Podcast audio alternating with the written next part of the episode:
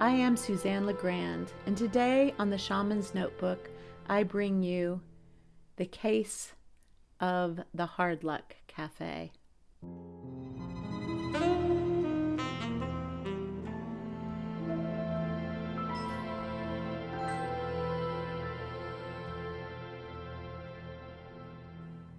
I am one of those writers who prefers to work in cafes. If you spend a lot of time in your head, it's nice to have a reminder that the outside world exists and you are a part of it. I am also superstitious. I tend to go back to places where I was inspired and got a lot of good work done. So I tend to go to the same cafe and sit at the same table if I can.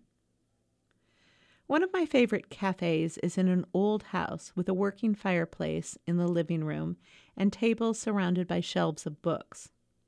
It reminds me of how Portland used to be before gentrification replaced coffee houses with Starbucks and the spare, cold, white design aesthetic of the ultra hip.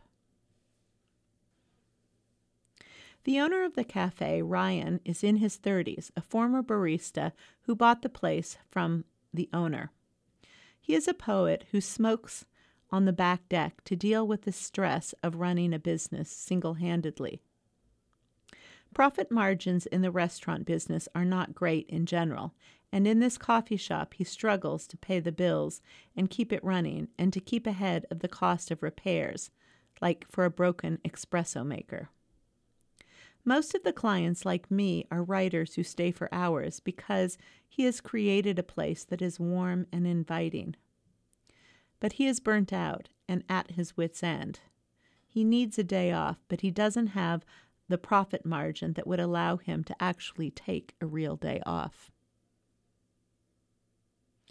It occurs to me that I could do an energy healing on his business. It's a bit selfish on my part. I really like this cafe, and I hate seeing how stressed he is day in and out. So I offered to do an energy healing on the cafe. He agrees, though this is definitely in the realm of woo. I ask him if there is a clear way of measuring the effect of the healing on his business. He tells me at the beginning of the month he does the books and will check back in a month to see if anything has changed. And so I do the healing. And here's what I find. When I tune in intuitively, I sense there's a lot of old energies in the cafe and the lot surrounding the house. It's an energy of struggle, difficulty, just getting by, surviving. And that also is the energy that characterizes Ryan's business. To help clear this energy, I asked for help from Amber Dragon, who specializes in clearing up energies of the past and lower vibrational energies. I'd like to think of dragons as a kind of fierce angel.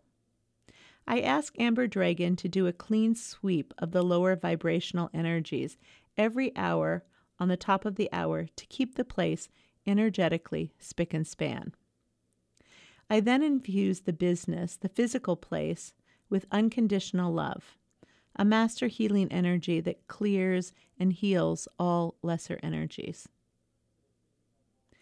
I pull a card from Tosha Silver's Change Me Prayers deck and get compassion. And here's what it says Change me, divine beloved, into one who honors my emotions. Let me have my feelings without judgment and release them. May I feel deserving to say no. Show me how to be kind and loving to the child inside who needs care. I am kind and loving.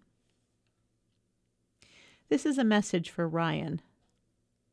Part of the internal work he needs to do is to let go of struggle. The message seems to me is that he has to learn he doesn't have to do it all. And as I am thinking of this, the following homework assignment comes to mind. State in writing what you are truly wanting and also what you are no longer willing to do. Consider this your new updated terms of service. The clearer you are with the universe about what you want and also about what you are unwilling to do anymore, the easier it is to discern what you need to say no to. I finish the healing on September 2nd and make a note to check back with Ryan in a month. When I tell Ryan about the healing I did and this sense of struggling energies, he tells me more about the history of the house. Apparently, in the 1970s, the house and grounds were semi abandoned, and a lot of people were doing drugs in the lot out back. I'm guessing that a lot of those people were struggling in other ways, including financially. It's interesting how the energies of people in other generations leave a legacy, physically and emotionally, that lingers in the present. A little more than a month later, I'm having coffee and I have forgotten completely to check in. But Ryan finds me.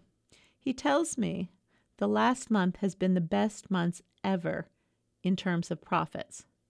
He says that usually September is a slow month, and even in a good month, the profit margin may be 9 or 11% at the very most.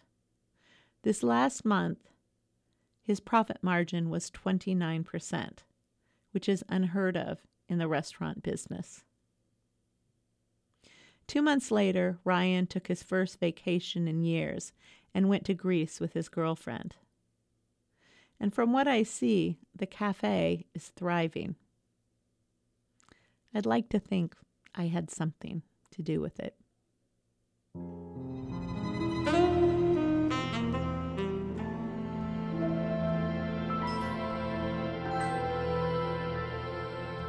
This has been the Shaman's Notebook. Thanks for listening. For more healing stories, spells, channeled messages, and for a chance to win a free healing, please subscribe in the link below.